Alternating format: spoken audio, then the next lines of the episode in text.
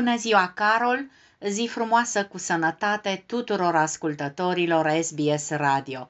Pot să vă spun cu tristețe că în România numărul infectărilor cu virusul SARS-CoV-2 a fost toată săptămâna trecută la un nivel record de peste 15.000 de cazuri pe zi se fac eforturi susținute de a convinge populația să se vaccineze, dar România a rămas între codașele Europei la acest capitol, lucru care se vede și în numărul decedaților dintr-o zi.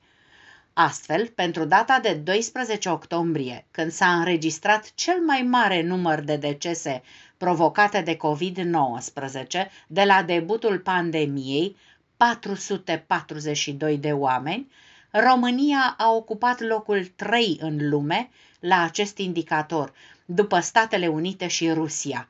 În ultimele șapte zile au murit peste 1200 de români din cauza COVID, ceea ce plasează țara noastră pe locul 5 la nivel mondial, iar medicii și managerii spitalelor de stat se plâng de presiunea pe sistemul sanitar după ce locurile pentru pacienții infectați se epuizează imediat ambulanțele, făcând cozi în fața spitalelor pentru a lăsa oamenii care au nevoie de oxigen sau de evaluare medicală.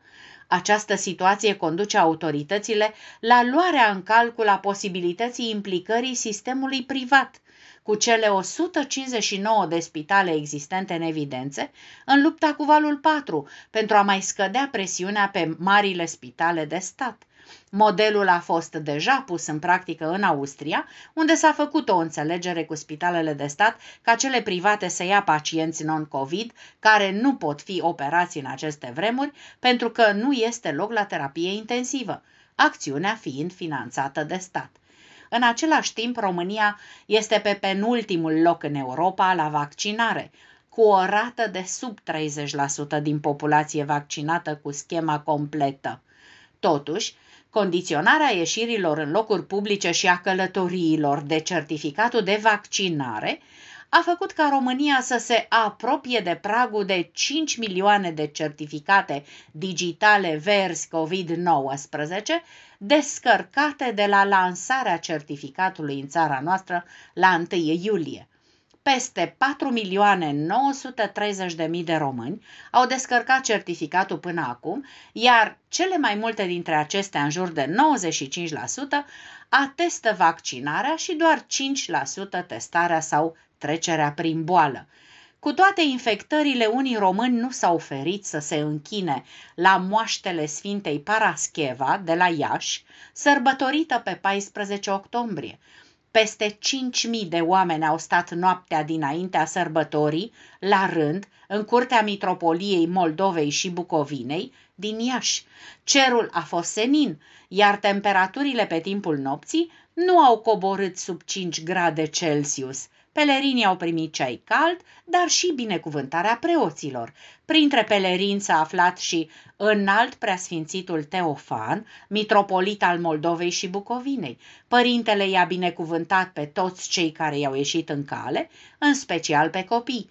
Ne bucurăm pentru cei care au venit, ne rugăm împreună cu cei prezenți pentru cei care nu au putut să vină, cu nădejdea că Dumnezeu ne va ocroti și pe noi și pe ei și pe toată lumea și în mod special pe cei din spitale, cărora le dorim sănătate.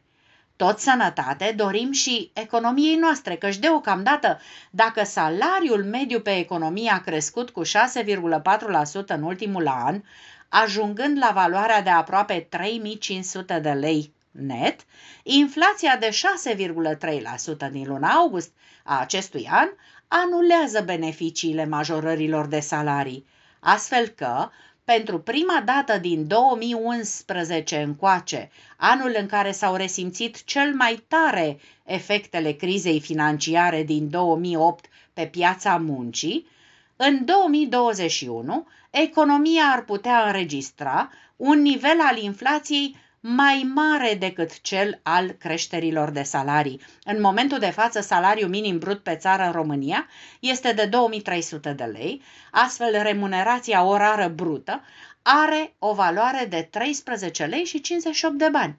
Salariul minim brut pe țară va ajunge de la 1 ianuarie 2022 la 2550 de lei. Astfel, remunerația orară pentru zilier va crește la 15 lei și 23 de bani pe oră. Unii au noroc cu pachetele pe care le primesc de la cei plecați în afară la muncă, numai că firmele de curierat nu țin pasul cu expansiunea comenzilor. Avem doar 11.800 de curieri la aproape 9 milioane de clienți, care fie își comandă de pe internet, fie trimit colete în țară sau în străinătate. Discrepanța este foarte mare, dar poate explica uneori condițiile proaste de livrare. Se pare însă că alt domeniu a prins rădăcini în România. Tinerii dornici să se apuce de agricultură s-au înscris pentru obținerea de fonduri europene de maximum 70.000 de euro fiecare. Numai că aceste fonduri s-au epuizat înainte de finalizarea perioadei de înscrieri la tinerii fermieri în cadrul Programului Național de Dezvoltare Rurală, ajungând deja la un procent de peste 150% din totalul fondurilor alocate astfel că înainte de termenul de 26 noiembrie 2021, după 4302 cereri, a fost închisă sesiunea de primire a cererilor de finanțare. Alte sesiuni sunt acum la mod în România, de când cu pandemia. Cele ale jocurilor video.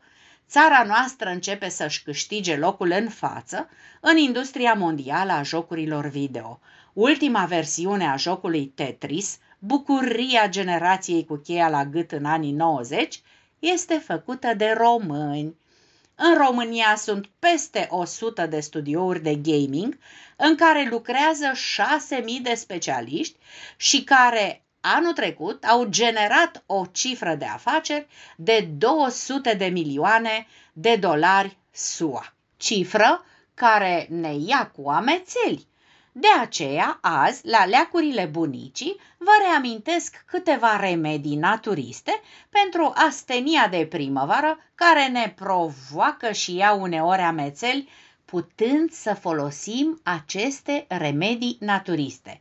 Ceaiul de busuioc, care este una dintre plantele aromatice medicinale benefice într-o mulțime de afecțiuni terapeutice – Ceaiul făcut din busuioc, o linguriță de plantă la o cană de apă fiartă, este un remediu natural în cazul durerilor de cap și susține relaxarea psihică, la fel ceaiul de sunătoare, una dintre plantele folosite în mod frecvent în scop terapeutic.